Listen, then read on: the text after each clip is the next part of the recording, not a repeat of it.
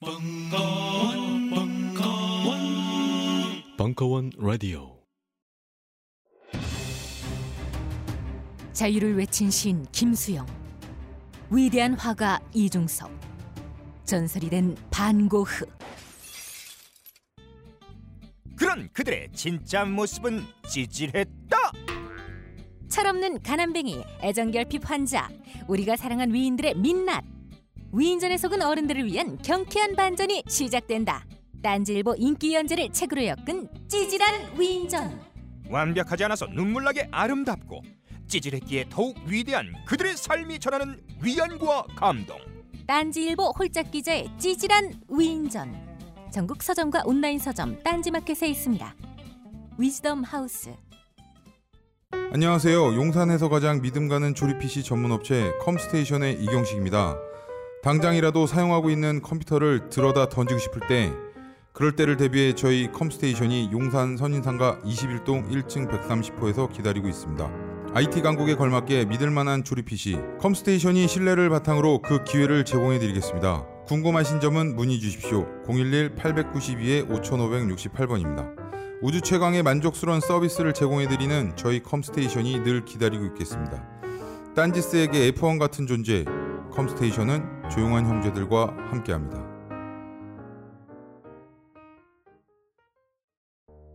요즘 나는 책 추천을 하지 않는다.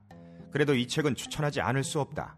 나는 딴지일보 읽은 척 매뉴얼의 애독자였으니까. 이웃시민 고전은 직접 반려들어 읽는 게 가장 좋다.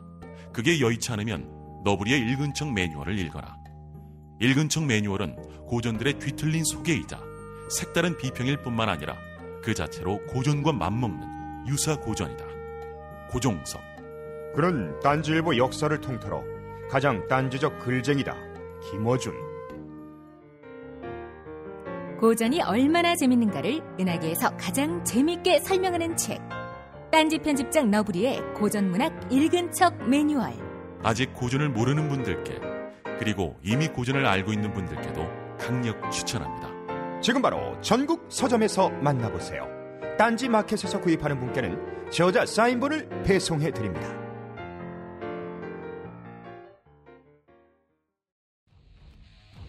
광복 70주년 기념 메가 릴레이 특강. 국가란 무엇인가? 정윤수. 사열종대 해처 모였. 강철의 군대, 기하학의 통치. 2부. 2015년 12월 7일 강연.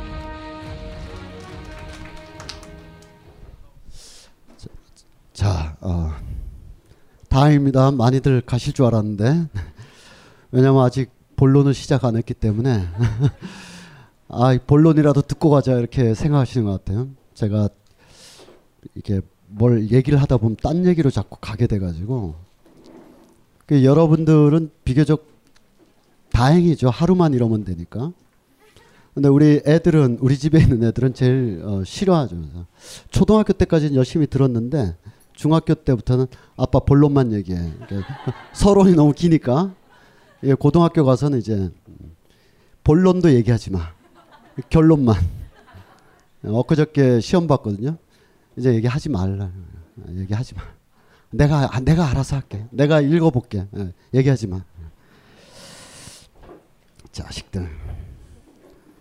하여튼 뭐 두 번째 큰 큰 테마로 어, 앞서 얘기는 어, 6, 70년대 군사 정권이 어, 우발적으로 쿠데타한 게 아니라 계획적으로 들어선 것처럼 그 위에 통치 수단도 물론 미세한 국면에서는 여당이나 시민사회의 저항에 맞서서 거기를 제압하기 위한 통치 수단을 긴급하게 갖다 쓴 것도 있지만 그들 나름대로 아주 수밀관된 전체주의 국가, 국민국가를 형성하려고 했고 그 당시에 그 어떤 가치 기준이나 이런 것이 미중의 상태에 있었던 많은 사람들로서는 국가에 호명되는 것이 굉장히 중요한 삶의 기준이었던 그런 거를 어 여러 도시 기획이나 이런 걸로 봤습니다. 지금부터는 문화 예술을 좀 더 좁혀 가지고 자 일반적으로 이제 봤으니까 문화 예술에 더 좁혀서 한번 보겠습니다. 해방 이후에 권력과 주류 문화의 한국적인 것에 대한 욕망 제가 이렇게 썼는데 이 한국적이라는 말은 지금도 굉장히 그 주류 예술계에서는 굉장히 중요한 언어로 되고 있습니다. 물론 저나 아마 여기 계신 상당 부분의 분들은 그런 거에 대한 정치적 환멸이 있으실 거예요. 가령 어떤 예술가가 해외에서 큰 성취를 하고 오면 한국을 빛낸 위대한 미술가 이러면 뭘 한국을 빛내 그냥 미술 작업을 잘한 거지. 그 미술 작업 자체를 봐야지 뭘 한국을 빛내 아직도 이렇게 저런 말을 쓰나라고 우리가 알레르기 반응을 하고 있죠. 뭐 그런 면에서는 우리가 비교적 건강한 자세를 갖고 있다고 하겠는데 그러나 이러한 관점, 이러한 시선에 한 번도 문화 권력과 문화 재정과 문화의 어, 어떤 그 힘들이 배치되어 본 적이 없기 때문에 역설로 얘기하면 한국적 한국적이라는 말을 입에 달고 다닌 사람들에 의하여 우리나라의 그 많은 문화 정책과 문화 재원이 마구잡이로 막 쓰여온 역사다. 그래서 사실은 엄밀하게 보면 꼭 그렇게 설명될 수 없는 사람도 심지어는 예를 들면 국가에 대해서 굉장히 어 국가 일반 일반 이론으로서의 국가 그 자체에 대해서도 어 조금은 거부감이 있을 뿐만 아니라 국가로부터 희생당했던 사람 예를 들면 윤희상 같은 사람도 어 약간의 어떤 그 어, 뭐죠 이렇게 필터링이 작용하긴 했지만 그래도 통영에 윤희상 음악제가 열리고 윤희상 기념관이 있는 것은 한국을 빛냈다라는 그거 하나로 이렇게 일단 유야무야 하는 거죠. 에, 윤희상 기념관에 가면 참 뼈저린 어떤 문구를 볼 수가 있습니다. 어, 지금도 어, 윤희상 어, 음악제가 열리거나 윤희상 생일 때 통영에서는 빨갱이 음악가 이거 다 치워버려라. 빨갱이 이름으로 무슨 어, 창작 음악제냐 어린이 음악제냐 이런 반대 여론 많고 윤희상 화형제가 계속 열리고 있어요. 열리고 있으면서 그 옆에선 또 윤희상 음악제가 열리고 있는 어, 우리의 모순이 그 통영이라는 자리에서 계속 반복되고 있는데 어쨌거나 그 틈을 비집고 윤희상 기념관에 가면 윤희상의 오래된 사진 유품들이 막 있어요.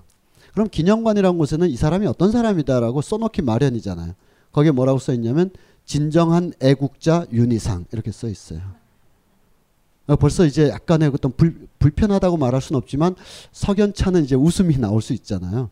음악가였고 또는 국가 또는 이런 것에 대해서 조금 다른 길로 우회해서 작업하고 고뇌했던 사람을 애국자라는 말로 표현해야 이제 기념관 하나라도 생기는 거예요. 다른 애국이라는 말이 아닌 말로 윤희상을 표현했다가는 더 많은 반대 여론이 있을 수 있기 때문에 여러분들이 굉장히 반대들 하시고 화형식도 하시지만 이분 정말 애국자입니다라고 그 애국이라는 수식어로 윤희상을 호명할 수밖에 없는 그것이 틀렸다거나 나쁘다는 게 아니라 윤희상의 다양한 삶, 다양한 음악적 예술적 가치가 애국이란 말로 수렴되는 거죠. 그래야 기념관 하나 겨우 어, 가질 수 있는 그런 형편들을 우리가 보고 있는 거죠. 그만큼 이 한국적이라는 것은 굉장히 기괴한 역사를 가지고 있다라고 할 수 있습니다. 어, 해방 이후에 가장 큰 변화가 이제 교육 분야에서 일어났는데 미술로 한정해서 보면 1950년대 후반부터 어, 본격적으로 서울대, 홍대 이런 데서 교육을 받은 자들이 등장하고 나가서는 대다수가 해외 교류를 하면서 해외에서 막 들어오는 사람들로 인해서 50년대 말 60년대 초에 화단이 형성되기 시작했다. 저희가 지금 화단 이렇게 얘기하지만 어, 문단도 비슷합니다. 문단도 어, 김현 선생이 나는 4.19 아직도 나이가 19살 대로 멈춰 있다라든지 우리는 4.19 세대다라고 할 때 이것을 어, 이, 이들로부터 사실상 패퇴했었던 이어령 선생이 어떻게 표현했냐면 최초의 한글 세대다라고 표현을 했었죠. 가령 이광수, 최남선, 홍명희 같은 사람은 서당 다니다가 한문 배우다가 일본 들어와서 1어로 이렇게 이, 글을 썼어야 됐었는데 또는 1930년대 작가들은 어 35년생 등단했다고 쳐봐요. 그러면 1910년에 태어났을 거 아니에요. 20대 중반에 등단하려면 아예 그 일본어 교육을 받으면서 일본어로 빨리 편지 쓰고 이런 게 더 편리했던 사람이죠. 그래서 김수영의 사신 개인적인 편지에도 보면 어떤 거는 그냥 더 빨리 일본어로 쓰는 게 더 편하니까 일본어로 쓴 것도 있습니다. 그런데 60년대 작가들은 해방 전후에 유년기를 보내고 전쟁 뭐 전후까지 포함해서 그 다음에 50년대 전후에 초등학교, 중학교, 그리고 대학 다닐 때 4.19 전후. 그러니까 일본어를 굳이 배워야 될 필요성이 없었던 세대의 전면적인 등장 이후로부터 우리가 현대문학이라고 이제 읽게 되는 거죠. 뭐 황동규부터 신경림부터 쭉쭉쭉 미술도 비슷한 음악도 비슷한 그런 경우를 이제 갖게 됩니다. 그러면 그 이전 세대가 문단으로 그렇게 봤듯이 화단에서도 이저 조선 박람회 아 조선 그 미술 전람회 선전이라고 하는 1923년 조선 총독부가 만든 선전이라는 시스템이 있어요. 이 선전이라는 시스템을 통과해서 일제 말기나 해방 이후에 화단에 어 권력을 쥔 사람들 제가 권력이라고 했지만 고스톱 치다 광 팔아서 권력되거나 그런 건 아니죠. 다들 이제 에, 그림 실력이 있고 어, 조선 선전이라고 해서 아무나 친일하면 다 되거나 이런 건 아니죠. 친일 여부와 무관하게 그림을 잘 그려야 선전에서 또 상도 받고 했을 텐데 어쨌든 그 당시에 그것을 제도라고 한다면 그 제도에서 최고의 일가를 이뤘거나 그리고 해방 이후에 서울대나 홍대에 미대 교수로 쭉쭉 앉게 된 이 사람들이 가지고 있는 감수성, 즉 한국적인 것, 조선 선비 정신, 뭐 초가집, 이중섭의 뭐 소라든지 어, 어 오지호라는 오지호 하백을 중심으로 한 모구회라는 분들의 향토적 서정 이런 게 쫙 지배적으로 있을 때 그것을 뿌리치면서 젊은 세대들이 확 등장했다.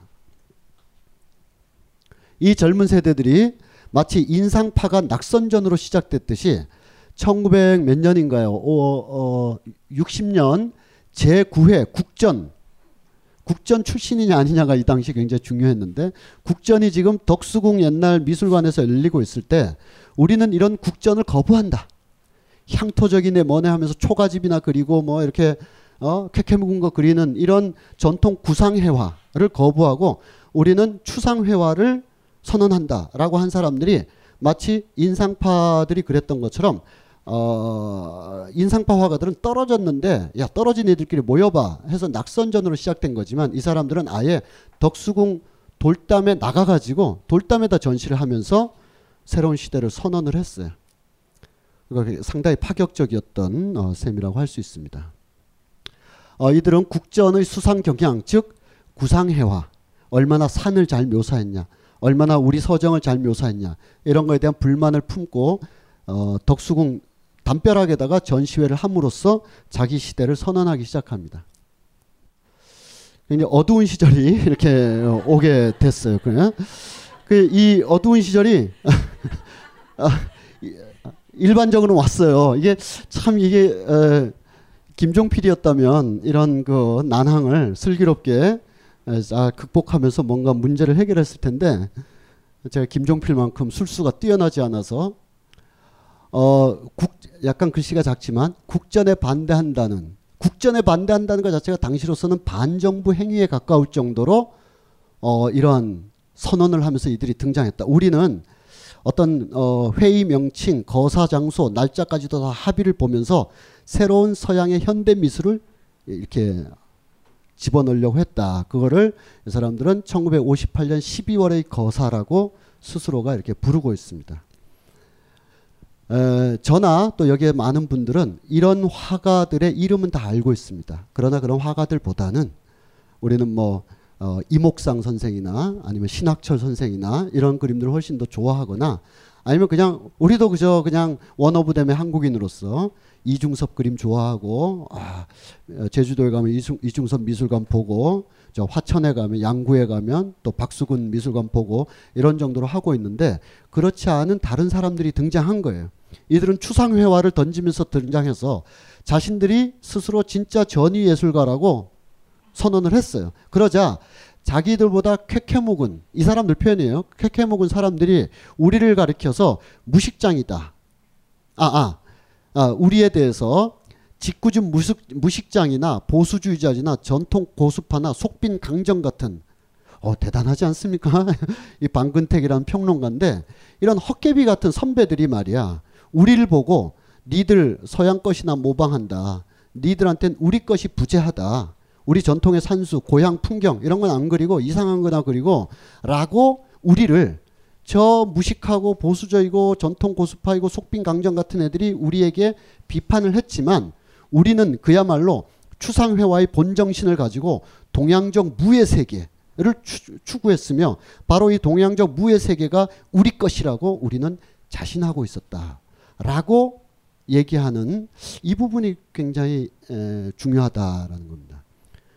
어, 어쩌면 그래 그 날고 다른 한국적인 거 우리 거 이런 거 이제 그만하고 좀 우리 그냥 모던하게 속으로 가자라고 말하기보다는 당신네들이 우리한테 그렇게 얘기하는데 당신네들이야말로 캐캐묵은 고루한 그냥 소재주의자들이고 우리의 추상회화야말로 진짜 동양정신, 선비정신, 무의정신을 추구하는 자연과 합일된 그런 새로운 추상세계를 여는 우리가 정말 한국적인 화가들이야 라고 이념을 갖고 있다는 거예요. 요게 이제 애매한 논쟁점을 갖게 되는 거죠. 거기에 대한 어, 그 당시에 논쟁이었고요. 어, 그렇게 등장한 첫 번째 화가입니다. 예. 박서보라는 어, 화가예요. 어, 우리는 뭐 주류 예술가, 뭐 나이 든 사람, 뭐 이렇게 하기 쉽지만, 어, 우리는 신학철 선생님 좋아하고 이렇게 하지만, 어, 이 사람들이 한국 화단, 한국 예술계를 끌고 가는 거죠.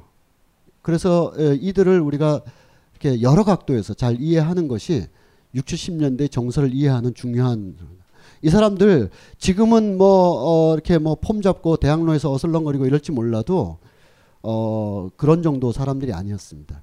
요 59년 58년도에 이들과 괴를 같이 하면서도 다른 장르에서 큰 충격파를 던졌던 어느 25살인가 6살에 젊은 문학 평론가가 나와요.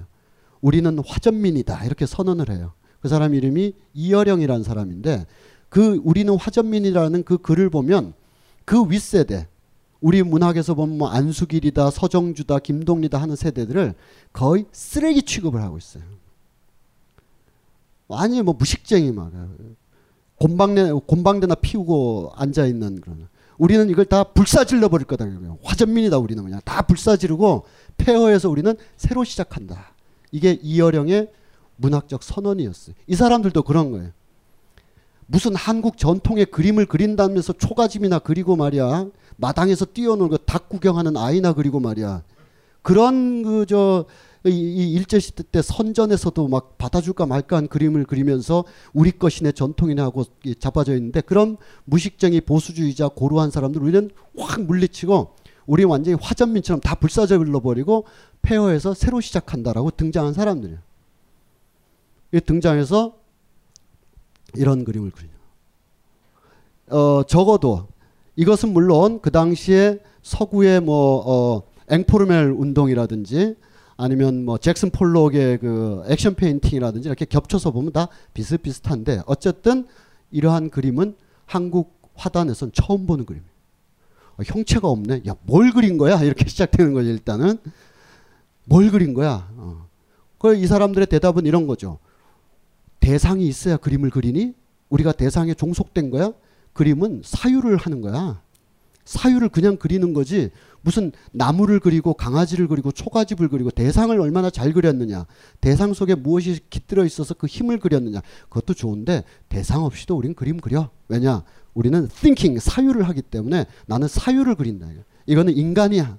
인간의 고통 인간의 원형성 인간이 어디서나 겪게 되는 고통과 몸부림을 그리고 있어 그래서 이 작품을 나는 원형질이라고 부를 거야 이렇게 선언하면서 확 뛰쳐나오는 거예요. 그러면서 스, 어, 그 이후에 이런 작품들을 하게 됩니다. 어, 장마철의 그 물샘 벽지 같은데 그게 아니고 어, 묘법 시리즈라는 작품을 했어요. 잘 보이시나요?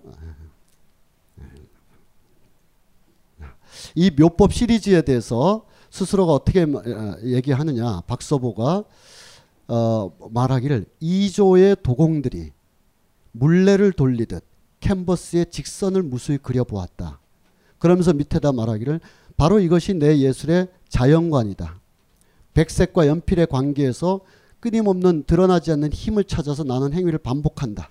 이것이 바로 모노크롬 단색화라고 하는데 이 단색화가 바로 노장 사상이 결합된 동양 정신의 구현이다. 이렇게 네, 가는 겁니다. 아, 그런가 싶은데 어쨌든 어, 그렇게 추구했어요. 그러면 이걸 공식적인 기록 여 밑에 보면 부산 시립미술관에서 어떻게 얘기를 하느냐. 어, 박서보는 앵포르벨 운동을 앞장서서 추상 표현지를 받아들인 워정질 시리즈나 허상 시리즈나 어, 묘법 시리즈를 통해서 선과 핵을 반복적으로 긋는 행위를 통해 무위 자연을 표현함으로써 동양회화의 세계를 구현해냈다. 그러니까 서구적인 미술을 한국에 도입했다 이런 게 아니라 동양 정신, 한국적인 거, 동양의 선비 사상, 자연 합일 사상을 모노크롬에서 실천했다라고 이제 얘기가 되는 겁니다. 어, 박서보에 비하여 조금은 더 물상이 보이는 김창렬의 물방울을 보면 아 그런가 보다 싶어요 이제는 이건 너무 좀 심했고 다른 어떤 이물질과 어, 이 다른 것과 맞대로 겹쳐지면서 어, 뭔가 이렇게 구도의 힘 이런 거를 보여준다는 거예요.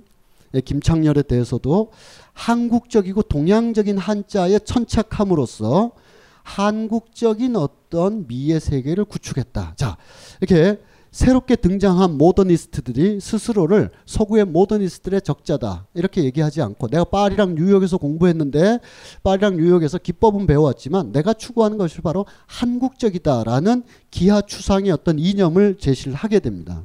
그리고 그렇게 평가를 받아요. 그런 평가를 받기에 상대적으로 쉬웠던 작가는 역시 동양화가겠죠. 동양화가. 동양 화가 중에 서세옥이라는 사람입니다. 이분들은 대개 서울대 홍대를 거점으로 해서 뭐 지금까지도 어, 숱한 제자들이 뭐 실핏줄처럼 어, 깔려 있어서 어, 사실상 한국 화단과 예술계를 이끌었던 사람들이라고 할 수 있는데 그 이끄는 과정에서 우리가 물론 비판할 대목이 많지만 비판의 잣대로만 보면 다른 면들이 너무 안 보이기 때문에 그냥 저는 어, 이렇게 평면적인 설명부터 먼저 해보도록 하겠습니다. 이 사람의 작품입니다. 어, 보면 이런 생각이 들죠. 나도 하겠다. 이런 생각이 들지만, 어, 제가 지금 하면 표절이니까. 이게 이제 동양화라는 거예요. 그러면 이 사람들보다 앞서 있었던 동양화들은 어땠느냐, 이렇게 생각해 볼 수가 있잖아요. 어, 서세옥의 걸작 중에 하나입니다. 이렇게 에, 화면이 어떻게 보이실지 모르지만, 요 위에 보면 집이 있어요, 집. 요 아래 보면 집이 있죠. 흐릿하게. 그리고 이 사이에 막 흘러요. 우리가 굳이 여기서 대상을 찾는다면 뭐 강물 같기도 하고 산 같기도 하고 우리가 시골에 가서 이렇게 그 경상북도 순흥면 태장 삼리 같은 데 가서 보면 산이 이렇게 있고 냇물이 이렇게 흐르는 그런 것에 모든 것을 생략하고 구성 요소들, 재료 요소들을 다 생략하고 흐름만 이렇게 그린 겁니다. 그럼 이 이전 세대는 어떻게 그렸느냐? 이렇게 다 그리는 거죠. 이거는 청전 이상범 선생의 작품이고 노수현, 이상범 이런 사람들이 20세기 중엽 전후로 전통 산수화는 이런 거다 했는데 그 후대들이 아 그렇게 캐캐묻게 그립니까? 뭘 그렇게 일일이 다 묘사합니까? 그냥 이렇게 그리면 되는 걸. 그 골, 그 어, 본질 안에 있는 힘을 그리면 되는 거를 뭐 이렇게 다 묘사합니까? 그래서 위아래로 비교해 보면 이게 그동안의 전통적인 산수의 표현이라고 한다면 산과 강을 이렇게 묘사하고 여기 사람이 하나 있죠. 이렇게 묘사한다면 이거는 추상 산수라 그럴까요? 자, 동양화에서도 이럴 정도로 추상이 나타나고 서양화에서는 말할 것도 없이 모노크롬이 확 등장해서 사실은 뭘 그렸는지 알 수가 없는 그림도 나오는 거죠, 이렇게. 어, 한 번 긋는데 뭐 한 5초 정도 걸렸을 텐데 예, 이 이우환이라는 분의 모노크롬이고 그 이 이우환의 그림 세계를 단적으로 말하면 어, 인간은 어, 공간은 어느 정도 벗어날 수 있어요. 여기가 싫으면 바깥에 나가면 되고 도시 생활 하다가 짜증나면 여행 갔다 오면 되는데 시간을 벗어날 수는 없죠. 시간을 과거나 미래로 갈 수 없기 때문에 시간의 강력한 압박 속에서 우리가 있는데 그렇다고 시간이 멈춰 있지 않듯 우리의 삶도 멈춰 있지 않아서 시간의 흐름 속에 우리의 실존이 있다라는 것을 증명해내는 작품들입니다. 그러나 어쨌든 형상적으로 보면 거의 아무것도 안 그린 것 같은 느낌을 어, 주는 거죠. 자, 이게 60년대, 70년대의 주류 화단의 주류 예술 세계였다. 어, 이들이 교감을 하는 한 장면입니다. 이어령 선생에게 이우환이 보낸 편지인데 지금 파리는 무한히 파리인 듯 같습니다. 이거 뭐 이상한 말을 하면서 어, 이 파리에서 우리처럼 역사의 어, 배경성이 약한 어, 그런 지역일수록 오히려 뭐든지 가능할 것 같은데 이놈의 내 안에 있는 자기가 나의 자기 자아가 애매해서 이것도 저것도 잘 안 된다 이런 나름의 그러니까 이 사람들이 어, 고스톱 치다 광파라서 박서보가 되고 이후환이 된 건 아니다라는 걸 일단 제가 말씀을 드리려고 한 거고요. 자, 이거를 군사 독재, 군사 정권과 어떻게 연관이 되느냐? 군사 정권이 등장했어요. 이들이 직선의 세계를 추구해요. 기하학의 세계를 추구해요. 도시 전체를 하나의 강철의 세계로 만들려고 해요. 그리고 아까 그 이, 어, 이 당시에 그 리영희 선생도 방향과 그것을 진행하는 어떤 제도 이런 것에 대해서 문제를 하고 저항을 했지만 기본적으로 우리 그렇게 가야 된다라고 많은 사람들이 믿고 있던 와중에 김종필이라는 사람이 이런 문화 정책을 시도하게 됩니다. 어떻게 시도하느냐? 1961년에부터 63, 4년까지 재건통신이라는 어, 잡지를 만들었어요. 재건단이라고 있었어요. 재건단. 나중에 이 재건단의 흉악한 형태는 삼천교육대가 되는데 어쨌든 5.16 쿠데타 이후에 그 나름대로 사회 정화 일소한다는 차원에서 뭐 국토 재건 이러면서 이제 불황아 뭐 어, 이렇게 뭐 이런 사람들을 막 모아서 공사장에 보내고 이런 거 하면서 우리가 이 공사를 하면서 나라를 알게 되고 애국을 하게 됐다. 이런 소식지로 재건 통신을 만들었는데 재건 통신의 내용이 중요한 게 아니라 재건 통신의 표지화를 누가 그리고 있느냐라는 거예요. 누가 그리고 있느냐. 그 당시에 아직은 이제 갓 등장한 58년도에 거사를 일으킨 그들 나름대로는 58년도에 거사를 일으켰다고 하고 60년, 61년에 이제 막 우리가 앙포르멜이다, 우리가 뭐다라고 막 등장한 박서보나 이런 사람들이 바로 표지화를 그린다는 거예요. 여러분들이 만약에 에, 군사 독재를 했어요. 그거 안 하고 싶은데 아, 어쨌든 했다 치고 했는데 어 기라성 같은 50대 60대 화가들이 쫙 있어요. 저 일제 시대 때부터 그림을 그렸다는 운보 김기창 같은 선생도 지금 60대 정도, 월전 장우성 같은 사람도 지금 50대 후반인 이런 사람들에게 표지화를 안 맡긴다는 거예요. 이, 이 김종필은 캐캐 먹었다라고 생각하는. 젊은 사람들 데려와. 우리는 근대화야, 직선이야.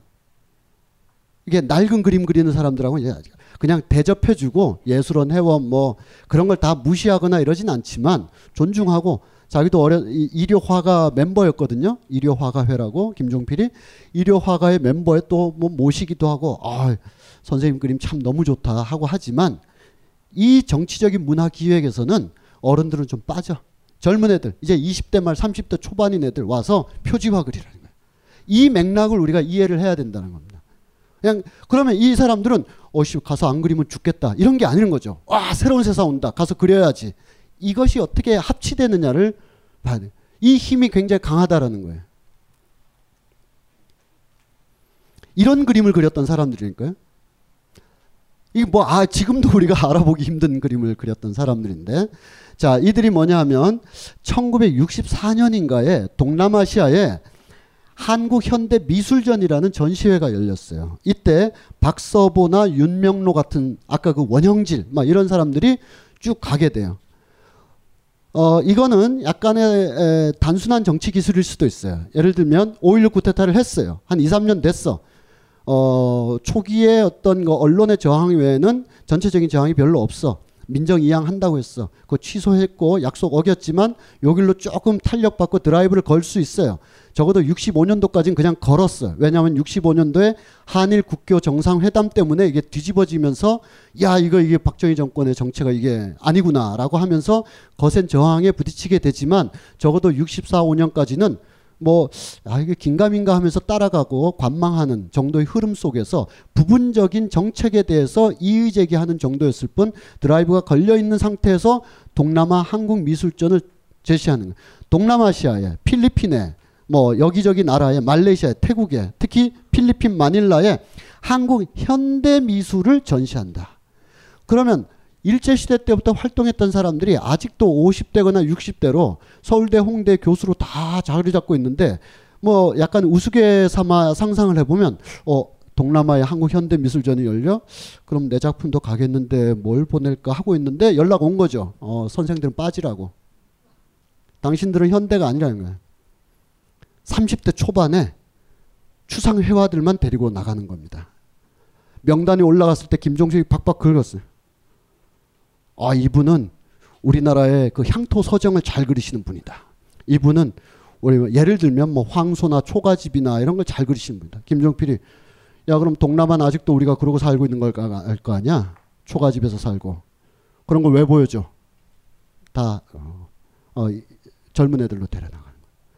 이, 이 근대화의 미적 욕망이 이렇게 이렇게 겹쳐지는 걸로 이, 그래서 여기에 이, 이 당시에 그 어, 연구자들에 의한 연구 자료에 보면 필리핀에 있는 많은 사람들이 한국이 저런 그림을 그리는 줄 몰랐다. 한국에서 뭔가 그림이 오면 제가 68년 어, 나이가 나오네 그때인데 초가집에서 살았거든요. 초가집이 흔했어요. 어, 주택 개량은 70년대부터 본격화됐고, 그러니까 서울에서 한 3km만 나가면 다 초가집이죠. 서울도 뭐 사대문 아닌 것이고. 그런데 그러하지 않은 한국을 보여주자라는 거예요. 군사정권에 의해서 쿠데타에 의해서 그들은 쿠데타라고 안 했지만 혁명의 주체 세력에 의해서 한국이 거의 뭐 이게 상당 수준의 서구적 세련된 세계로 직진하고 있다라는 걸 보여주려면 모더니스트들의 추상회화를 가지고 나가야 된다. 그 가지고 나간 그림입니다. 이게. 원작이. 마닐라 사람 깜짝 놀라지 않았겠어요? 어씨 한국이 벌써 저런 데까지 갔구나. 어, 이세득 같은 분의 그림이 그러고 있어요. 자, 이 조각을 한번 보십시오. 아까는 전통 산수를 받고 또 서양 그냥 양화를 받지만 여기는 조각인데 조각도 일제시대 때부터 해온 분들이 있어요. 모자상, 기도하는 소녀 이런 거 있었죠. 그걸 확 뿌리치면서 어 사실은 국전 출신이고 이미 홍대 교수 아 서울대 교수로 있었지만 그래 젊게 가야 돼 하고 모더니스트 추상 조각을 처음 시작한 송영수라는 분의 작품입니다. 새라는 작품 어, 뭐 등등 여러 십, 순교자상, 십자가상 이런 작품을 했어요. 여기에 뭐 쭉 써 있지만 이것도 어, 밑에가 좀 잘려서 그런데 어, 국립현대미술관인가 거기에 있는 자료의 얘기입니다. 조각계의 일대 반향을 일으키면서 추상회와 추상 조각을 들고 나와 한국적인 것을 새롭게 시도한 이렇게 예. 서구적인 것을 잘 이식한이 아니라 한국적인 것을 잘 시도한. 자 2010년에 송영수 어, 어, 그 전시회. 음, 이 사람이 한국 조각계에 굉장히 예, 자기 작품도 어, 좀 충격과 새로운 세계를 보여줬지만 서울미대 교수라는 그런 뭐랄까요? 위치? 권력에 의해서 한국 조각계에 뭐 이렇게 영향력이 크죠. 어, 이 사람이 70년대 때 이제 다른 작업도 합니다.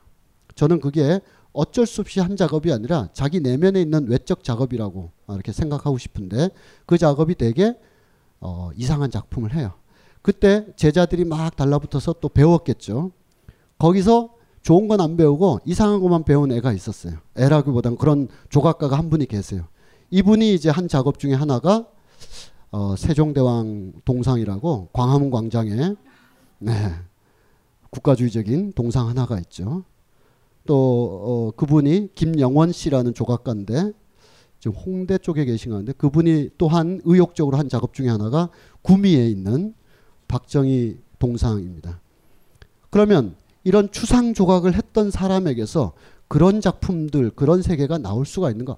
당연히 나올 수가 있다. 이때 어, 모더니즘 추상 예술가들과 어, 이 독재 정권의 기하학 통치는 굉장히 상생의 관계에 있었기 때문이다. 이분이 한 작업입니다.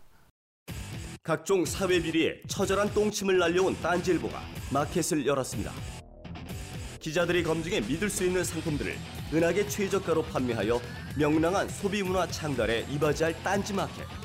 이제 신뢰를 쇼핑하세요. 주소는 마켓.딴지.com.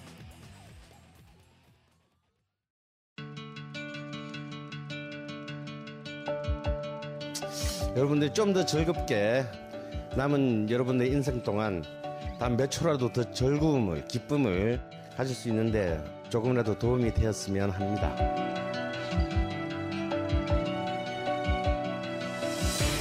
미국 역사에서부터 비엔나 궁정을 거쳐 한국 근현대사까지 강헌이 주목한 음악사의 역사적 장면들 음악평론가 강헌의 첫 책 출간 이름하여 전복과 반전의 순간 지금 바로 딴지마켓에서 구매하실 수 있습니다.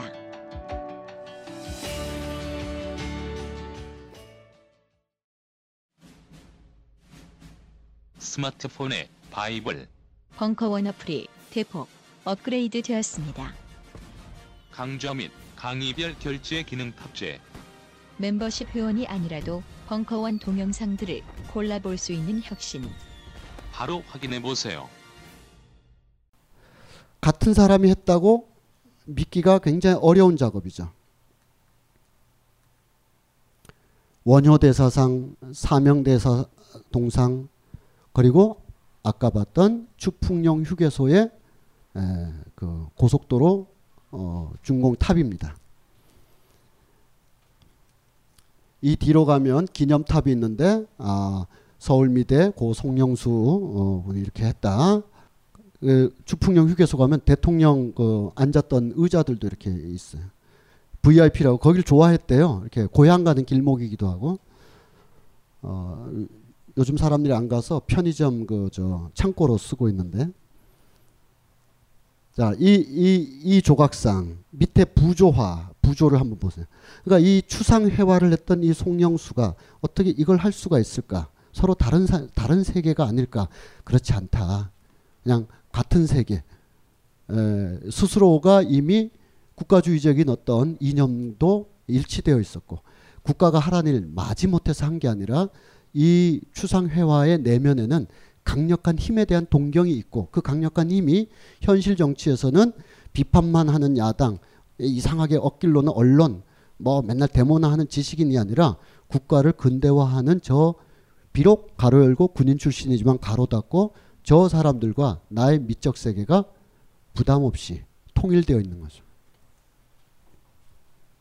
그래서 전혀 다른 사람일 것 같은 작품들이 나오게 됩니다. 같은 사람이 했다고 할 수 없을 정도의 이것의 결정판이 민족 기록화 도록이라는 겁니다. 1973년에 경제편, 문화편 여러 편이 나와 있는데 이 민족 기록화 장면은 어, 이렇게 시작이 됩니다. 김종필의 증언록 중앙일보에 제 109화 무슨 KBS 다큐 109화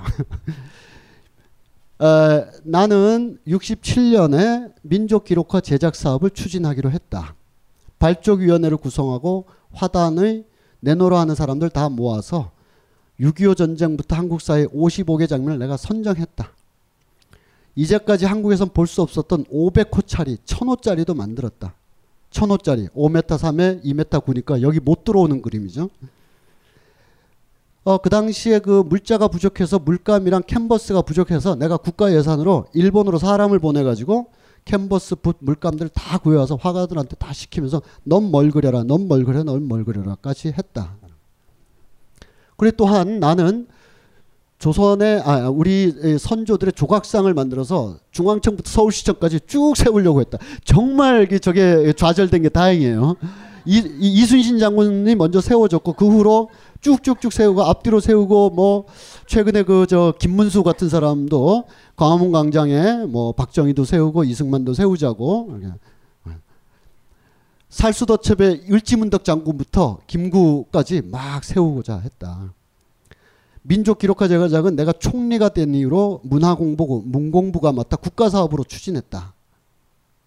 에, 민족 기록화를 하기 위해서 이제 작가들을 쭉 올립니다. 그럼 김종필이라는 이때까지만 해도 40대인 거죠. 어, 40대가 동년배에 이젠 70년이 됐으니까 동년배의 모더니스트들한테 기하게 힘을 가진 사람들을 쫙 해서 어, 같이 그리자 해가지고 60명을 골랐는데 모두 추상회가 추상화가들이었다. 추상화가 아까 봤던 그런 사람들이었어. 그러자 오랫동안 구상회화를 해온 원로들이나 다른 중진들이 야 여기에 빠졌다간 비애국자 되겠다 싶어서 여러 요로로 반발하고 항의하고 막 조정을 거쳐서 구상과 추상을 일대일로 이렇게 바쳤다. 그러나 처음에 김종필 생각은 추상 화가들로 충분하다. 딴 애들 오지 마라고 하죠. 그래서 화가들 명단이 쭉 있고 각 지역별로 어디를 가라 뭐 이런 어 예. 그래서 어 어떤 사람은 충남 전북을 담당하고 박광진 지금 예술원 회원 회장이었나 그런 분이에요. 박광진 이 사람은 어 오승우 이런 사람들은 강원 경북으로 가고 박서보 할인도 이런 사람들은 부산 경남으로 가서 산업혁명 아, 산업이 막 일어나고 새마을이 일어나고 고속도로가 막 하고 이런 거를 막 확 그리라는 거예요. 그래서 그려냈어요. 김기창이라는 분의 음, 명량 대첩. 우리 초등학교 때 이런 모사된 작품들이 초등학교에 삐걱거리는 마루벽지에 많이 붙어 있었던 걸 볼 수가 있습니다. 원래 이런 걸 그렸던 사람이에요. 어, 이걸 그리는 거죠. 다른 사람인가? 저는 내적으로 동일한 사람이라고 봐요. 왜냐하면 김기창 선생은 일제시대 때도 그랬거든요. 일제시대 때 1930년대 말 40년대 초에 김기창 선생이 그렸던 아주 분홍빛 때깔 고운 전통 화가 있어요. 뭐 그네 타기라든지 뭐 이런 거. 그, 어, 그 딜레탕티즘, 그걸 그림을 묘사를 잘했느냐 안 했느냐가 아니라 그 어, 표면의 이면으로 들어가서 흐르는 주 정서, 딜레탕트, 멜랑꼬리 딜레탕트가 아, 바로 친일과 연관되게 되어 있습니다. 친일을 억지로 했다거나 하기 싫은데 했다거나 이게 아니라 그러한 위기 시절의 딜레땅트와 멜랑꼬리는 반드시 강한 힘을 추동하게 돼 있고 그 강한 힘을 따라서 친일 그림을 그리도록 되어 있어요.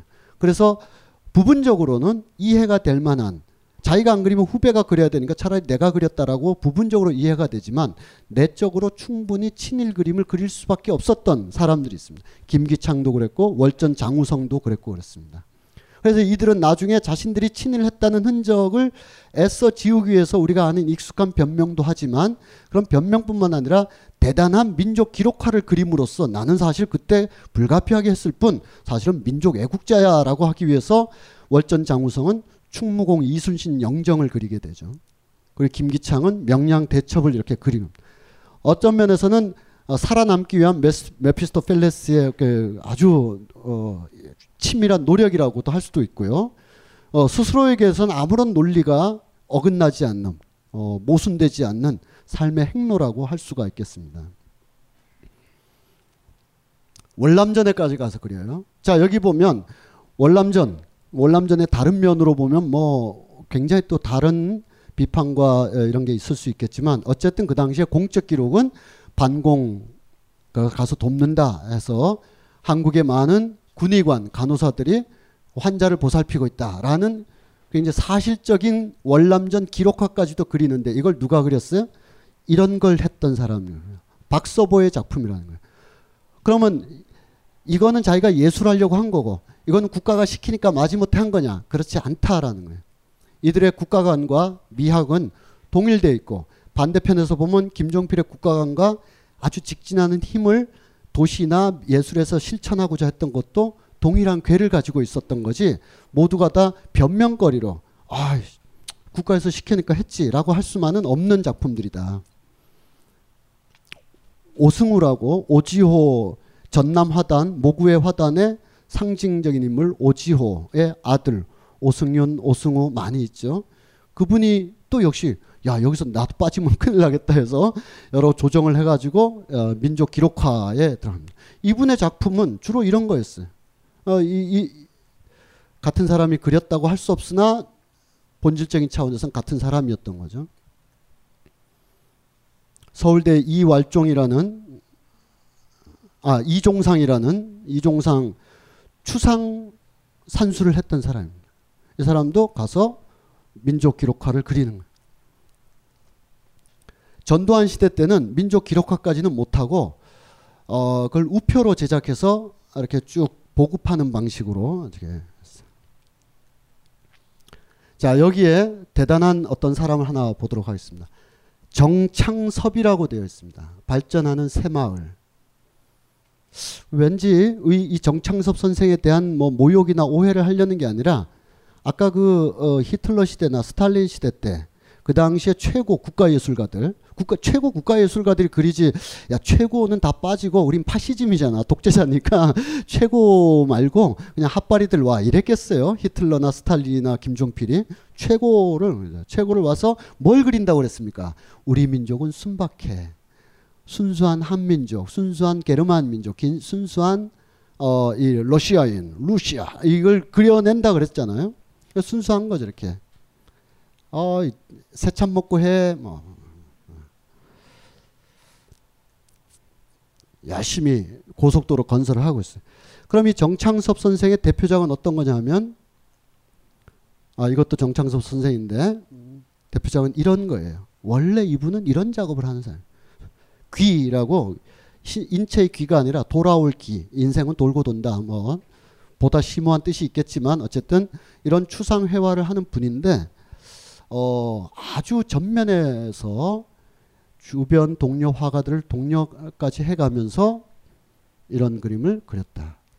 그러면 정, 어, 정치적 힘에 이끌려가서 어쩔 수 없이 그렸던 불우한 작품들이냐.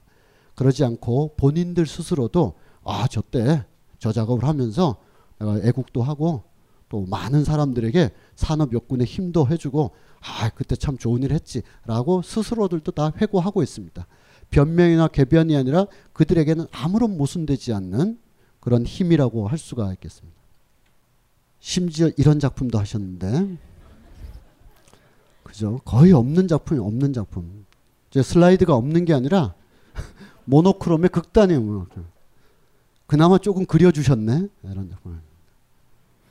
이런 분도 어떻게 어떻게 한국 미도하는 어, 기억하느냐. 정창섭은 종이가 이미 완제품으로 그 안에 그리는 게 아니라 종이가 만들어지는 과정 속에 개입해서 이 겉표면 안으로 스며들게 온기를 스며들게 해서 그 이후에 뭔가 흔적과 기록이 남는 과정들을 겪으면서 물질과 마음, 자연과 삶이 어떻게 형성되는가 하는 이, 이 한민족의 얼과 숨결을 담아냈다. 이렇게 묘사된단 말이에요. 이게 실제로 미적인 평가에서 한민족의 얼과 숨결을 담아냈느냐와 별개로 수사학적으로 언제나 한국인, 한민족, 우리 얼, 우리 것이라는 이런 강력한 어떤 이념이랄까요? 미학, 미학에는 도달하지 않았지만 미적 이데올로기를 가지고 모노크롬도 하고 그런 어떤 어, 민족 기록화도 그려냈다라는 것을 볼 필요가 있다는 겁니다. 어, 이런 연구를 뭐 저도 사실 다른 분의 연구를 참조하고 읽으면서 하는 건데 김미정 선생은 자 이런 걸 어떻게 볼 것이냐 국가 이념을 적극적으로 수용함으로써 현대 미술과 아카데믹 미술 사이에 사실 현대 미술이나 그 이전의 제도권 미술이나 국가 이념을 적극적으로 수용한다는 점에서 아무런 차이도 없었다.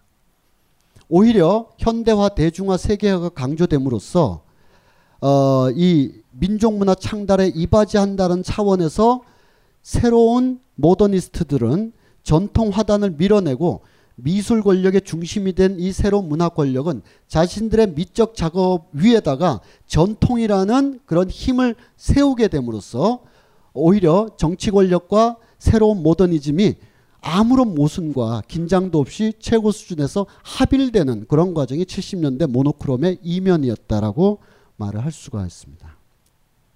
그것을 우리가 실제로 볼 수 있는 차원에서는 건축물로 알 수가 있겠죠. 워커 힐에 있는 힐탑 바라고 해서 hill이 있고 워커라는 어떤 미군에 대해서 이렇게 뭐 존중과 기념을 한다면서 하는 거였지만 실제로는 뭐 사람들이 미군 병사, 미군 장교들도 와서 먹고 마실 데가 없으니까 일본 간다. 그래서 저기다가 유흥업을 해야 된다. 그래서 워커힐 쇼가 그때나 지금이나 지금은 다 퇴락했군요. 어쨌든 워커힐 쇼를 하는 그 자리에 이제 뭔가 건물을 지어 올리는 거예요. 여러 사람들이 제시를 했죠. 61년인가에 국회의사당을 짓는다는 그런 공모가 있었어요.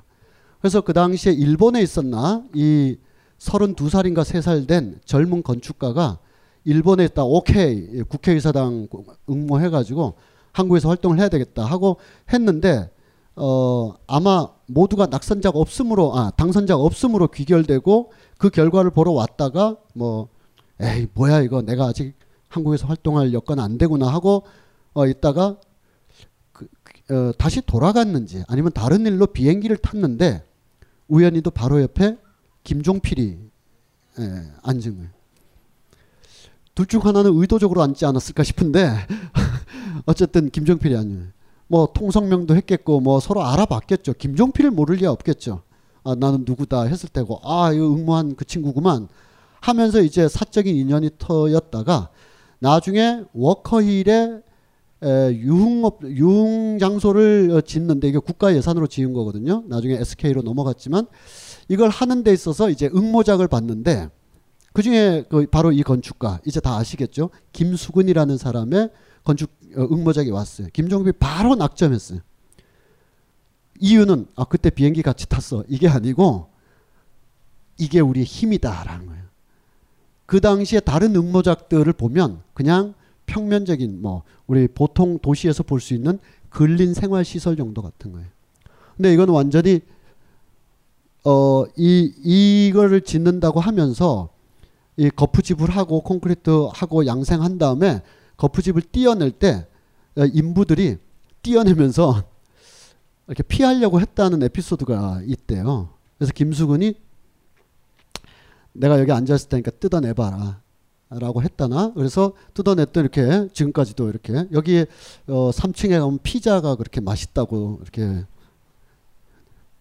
자 제가 다 어디서 주워 들은 얘기가 아니라 당사자들의 기록으로 다시 확인해 보겠습니다. 김종필의 증언록 어 아차산 산세를 따라서 위락 시설을 쫙 짓는다 이거예요.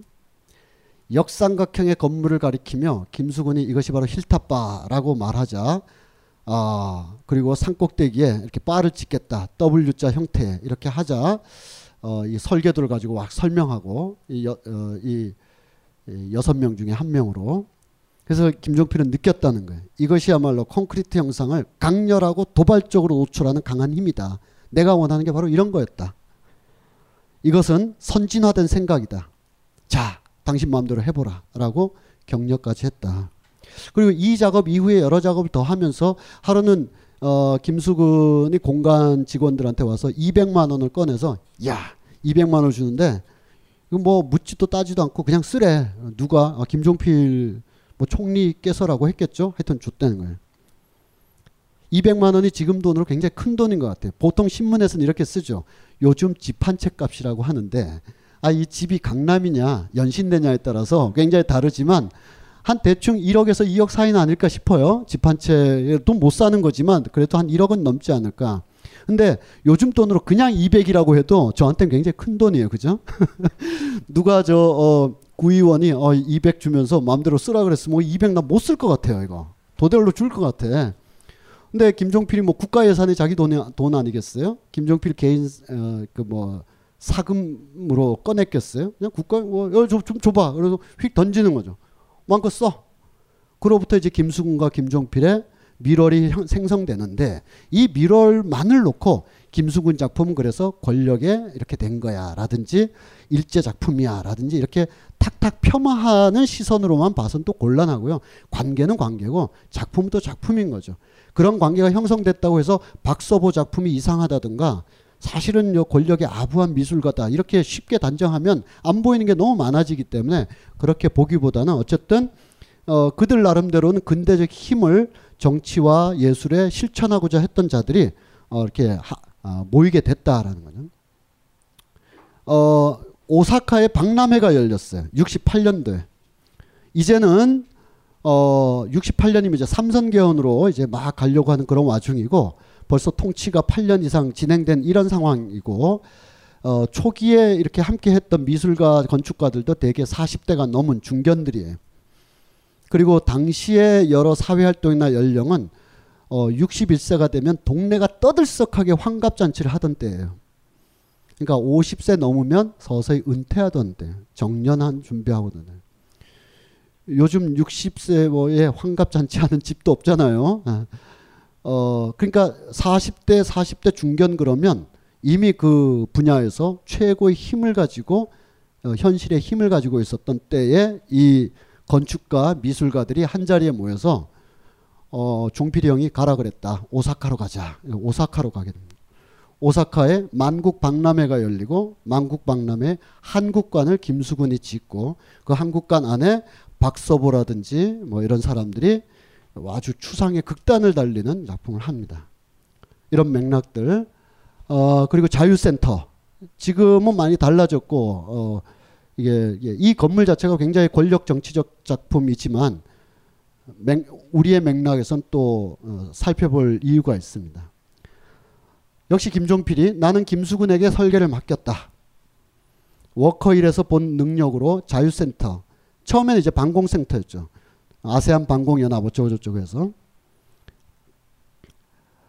그가 설계한 본관은 이게 그 김종필의 표현입니다. 물론 김종필이 구술하고 중알보 기자들이 받아 적은 거지만 어 콘크리트 처마의 끝이 하늘을 향해 번쩍 솟아오르는 모양으로 자유롭게 힘차게 나가는 국가를 형상화했다. 자유의 이상향을 향해 떠나가는 거대한 배, 거기에 영위될 근대화된 국가, 그 시대 정신, 그 5.16 혁명 정신을 김수근이 실천했다라는 거예요. 그 외에 뭐 기록들도 있지만 뭐 불광동 성당이나 경동 교회나 이런 교회 건물들이 가지고 있는 그분 나름대로 특히 공간이라는 건물의 의미, 이 안에서 벌어졌던 문화적 행위들의 가치들은 또 별도의 챕터에서 우리가 진지하게 다뤄야 되지만 오늘 이야기하고 있는 강철의 국가가 기하학의 미학과 어떻게 결합되어 있는가를 어, 이렇게 설명하기 위해서 몇 가지를 이렇게 얘기해 봤습니다. 다시 조금 마무리를 할까? 이런 얘기로 오면 뮤직박스라는 영화가 있었어요. 미국의 변호사고 이민자의 딸이에요. 이분이 이제 이민 온 거죠. 이민 와서 본래는 선량한 사람인데 힘들게 일해서 딸을 변호사까지로 시켰다. 사위도 변호사고.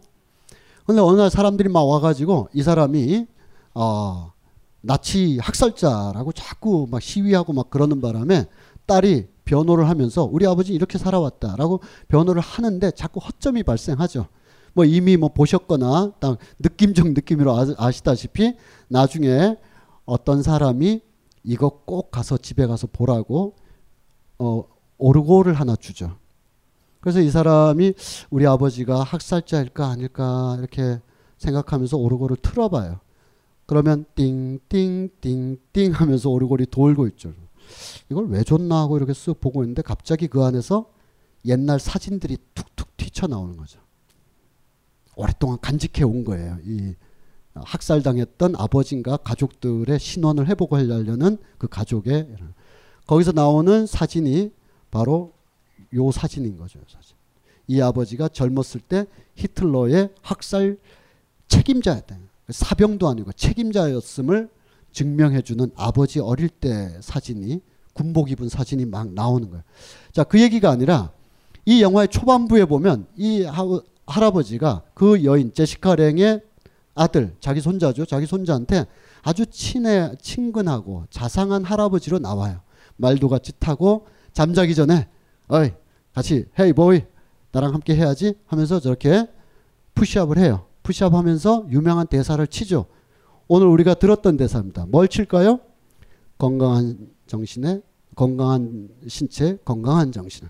하나, 건강한 정신에 둘, 건강한 신체. 이렇게 반복을 해요. 그리고 막 웃고 이렇게 영화가 끝날 때쯤 이것이 발각, 어, 발견 다 된 다음에 어, 이미 이제 이 변호사는 알게 됐어요. 아, 우리 아버지가 학살자였구나. 그리고 그 딸이 알고 있다는 것도 이제 아버지가 알게 됐어요. 그래서 이 거실에서 창을 통해서 바깥을 보고 있는데 여기서 이 할아버지가 말을 딱 태우면서 이 손을 들고 옛날에 히틀러의 SS 친위 대원처럼 건강한 신체, 건강한 정신을, 건강한 신체, 건강한 정신 이렇게 막 반복하는 어, 장면으로 끝이 납니다. 어, 평생 이 몸에 저장된 것이죠. 그러니까 이 이명박이란 양반이 투표장에서 누가 손짓을 안 하자 젊은 사람이 긍정적으로 살아야지 부모를 잘 모셔야지라고 하는 건 뼛속 깊이 들어 있는 것이다. 그래서 이런 시대에 에, 그 음, 입헌 공주제로 지냈던 유시민 전 어, 의원의 말처럼 입헌 공주제로 지냈던 사람으로서는 자연스럽게 이 말이 정치 강령으로, 정치 이념으로 이게 국민이 지금 흔들어질 것 같다. 그러면 이러한 것이 어느 날 우발적으로 야 이제 그 어, 집권 후반기로 가면 좀 몰리니까 이걸 국정화로 한번 밀어붙여야 되겠다라기보다는 오래된 신념과 수건 과제를 지금 하고 있는 것이다. 이거는 그냥 박정희라는 정권의 문제가 아니라 레짐 체제의 문제다. 그 체제를 떠받쳤던 사람들에게 가 물어보면 맞아 우리 국민들 요즘 혼이 비정상이야라고 말할 수도 있겠다. 혹은 그런 동원된 체제에 익숙해 있어서 다른 관념이나 다른 생각을 내면할 기회가 없었던 택시 운전하시는 분들 뭐 하시는 분들은 우리가 택시를 타면 이렇게 세태 얘기를 하시는 거죠. 젊은 애들이 비정상이라고 다들. 이게 어 그래서 굉장히 지속적이고 굉장히 견고하고 굉장히 어떤 면에서는 비합리적인 합리성을 가지고 있다. 즉 정치적 국면에 따라서 이거 이러한 어떤 어 정세나 어떤 이념 논쟁이나 선동이 들어오고 나오고 하는 그런 면에서는 비합리적이죠. 갑자기 나온다든지 어느 순간 의외의 그 국가가 그 어택을 한다든지는 있지만 그것은 수면에 팔랑팔랑거리는 우발적으로 어느 쪽으로 튈지도 모르는 수면의 파랑 같은 것이고 그 밑에는 견고한 레짐이 작동하고 있는 게 아닌가. 우리가 40년이 지났음에도 이 견고한 레짐과의 승부가 이 국가 어, 이저 국정 교과서 문제라는 그 훨씬 더 큰 체계가 있다. 그걸 한 한 번 더 가면요.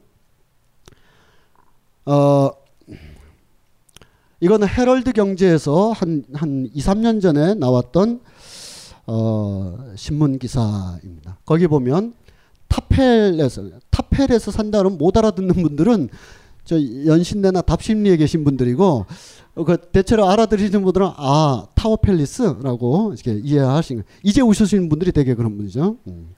타워 팰리스 사람들은 어떤 그림을 좋아할까라는 기사입니다. 저는 이 기사를 보면서 아, 이 간단한 얘기가 아니구나라고 생각이 들었어요.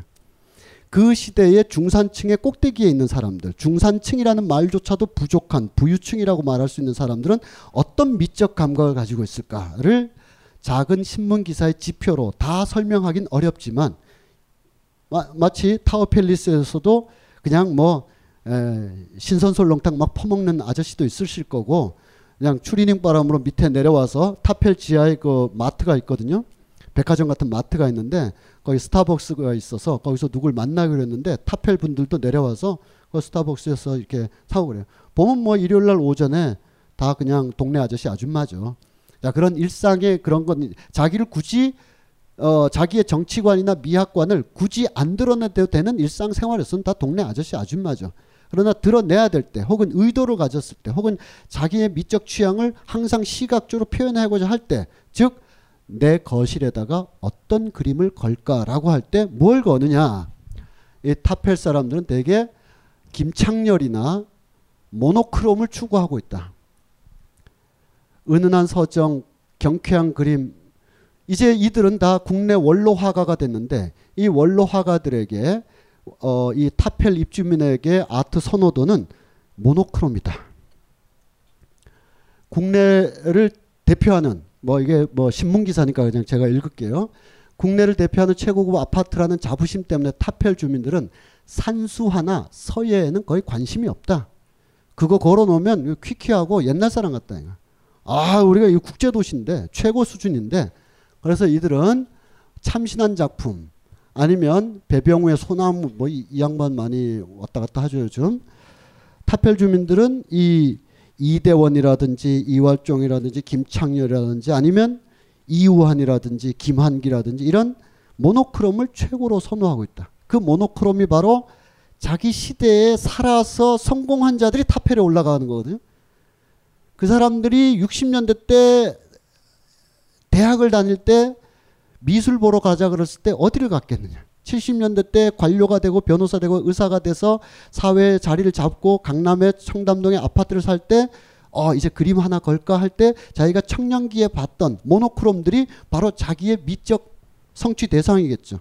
그래서 그것을 원숙한 나이가 돼서 역시 그림은 김한기 선생의 어, 이우환 선생의 어, 김창렬 선생 이거야 라는 하나의 라인이 형성이 됩니다.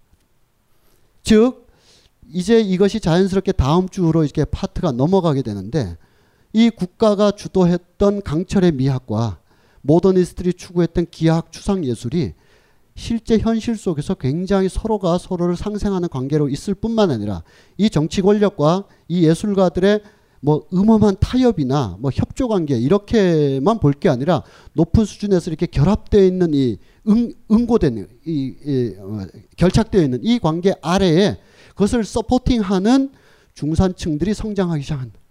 이 중산층들은 도회지에서 성공했거나 아니면 공부 하나로 자수성가를 한 이 사람들에게 옛날 고향 서정은 서정인 것이고 그건 달력 그림으로 보면 되는 것이고 자기의 중산층적인 미의식과 정, 어, 정치관으로는 지금의 어, 정치 체제 regime을 support하고 있죠 관료로서 그리고 어, 미적 관으로는 이런 모노크롬 그리고 현실 속에서는 중산층이 되었다라는 안정감 등을 위해서 이미 70년대에 아파트에 아파트의 새로운 주거 형태로 수용한 신중산 계급이 그들의 문화적 정체성을 확보할 수 있는 새로운 문화적 취향으로서 강남의 아파트 거실에 구태의연한 옛날 구상회화 대신 단순하고 세련된 앵포르멜이나 모노크롬화를 스스로 선택함으로써 사회적 계층의 신분 상승을 표현하는 도시 중상 계급의 근대적 소비의 대상으로서 이 기하학과 추상 예술이 선택된다라는 점이 중요하다는 겁니다.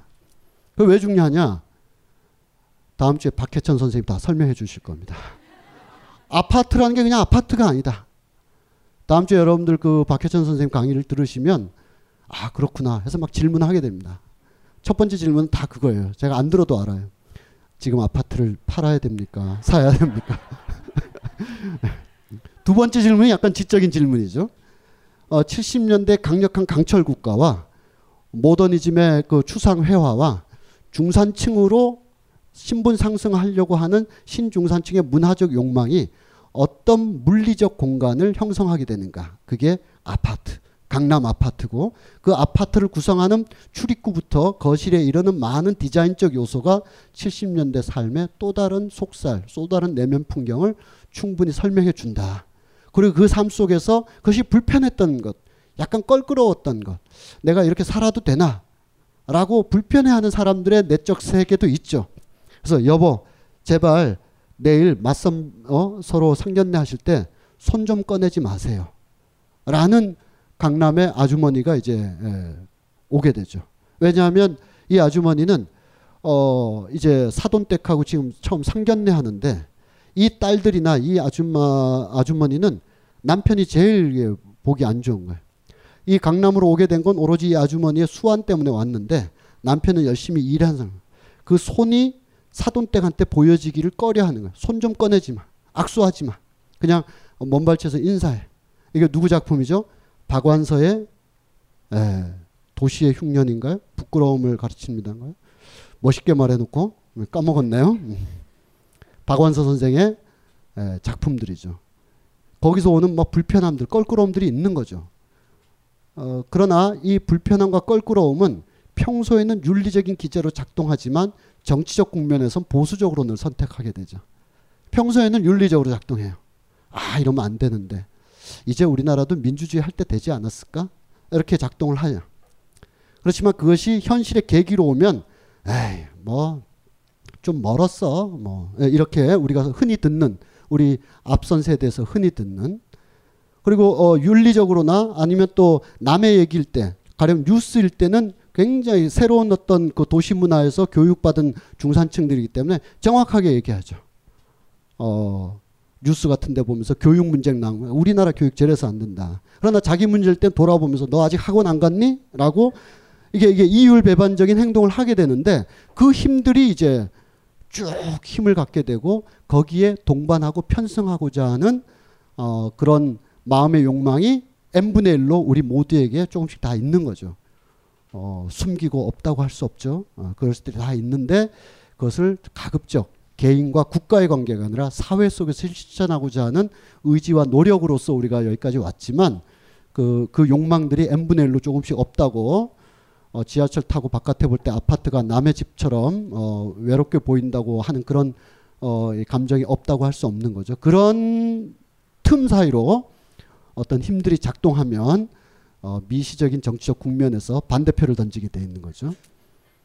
그래서 제가 뭐 이런 이론은 이론도 아니고 그냥 감각적인 거라 말도 안 되는 얘기지만 어떻게 하여 문재인 대신 박근혜가 미소하게 근소하게 이렇게 당선되었는가 어, 이런 표현이 좀 어, 학문적으로 말이 안 되는 거지만 어, 그 세대가 5, 60년대 세대가 자기 삶을 더 사랑했다라고 이렇게 좀 생각이 들어요. 박근혜를 사랑했다라기보다는 자기가 이제까지 살아온 삶에 대한 어, 존중과 애정과 확인을 박근혜를 통해서 받고자 하는 열망과 그 반대를 통해서 받고자 하는 열망에 약간의 정치 평론적 냉소주의에 비하여 이쪽은 무목적적 맹목적이잖아요, 그죠? 신적인 대상이고 우리는 뭐 문재인도 있고 뭐 누구도 있지만 그래도 문재인 찍지 않을까라고 하는 이런 정치 평론적 냉소주의가 약간은 어, 반큰술 정도는 있는 상태에서 투표행위를 한다면 그 이 이 흐름을 타고 온 사람들은 자기 전생애를 어, 어, 다시 확인받고 싶어하는 거기 때문에 그게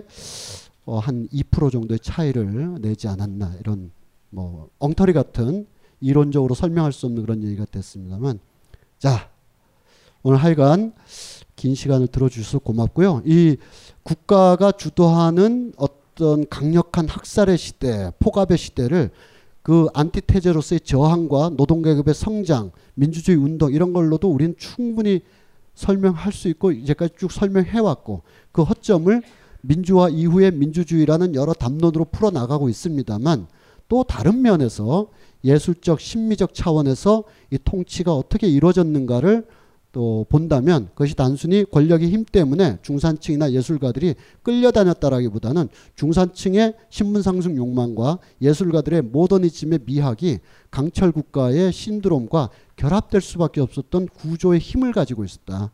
그거를 좀 정확하게 보는 게 좋지 않겠나라는 이야기로 이렇게 마치게 됐습니다. 네. 감사합니다. 벙커 Angkawan Radio.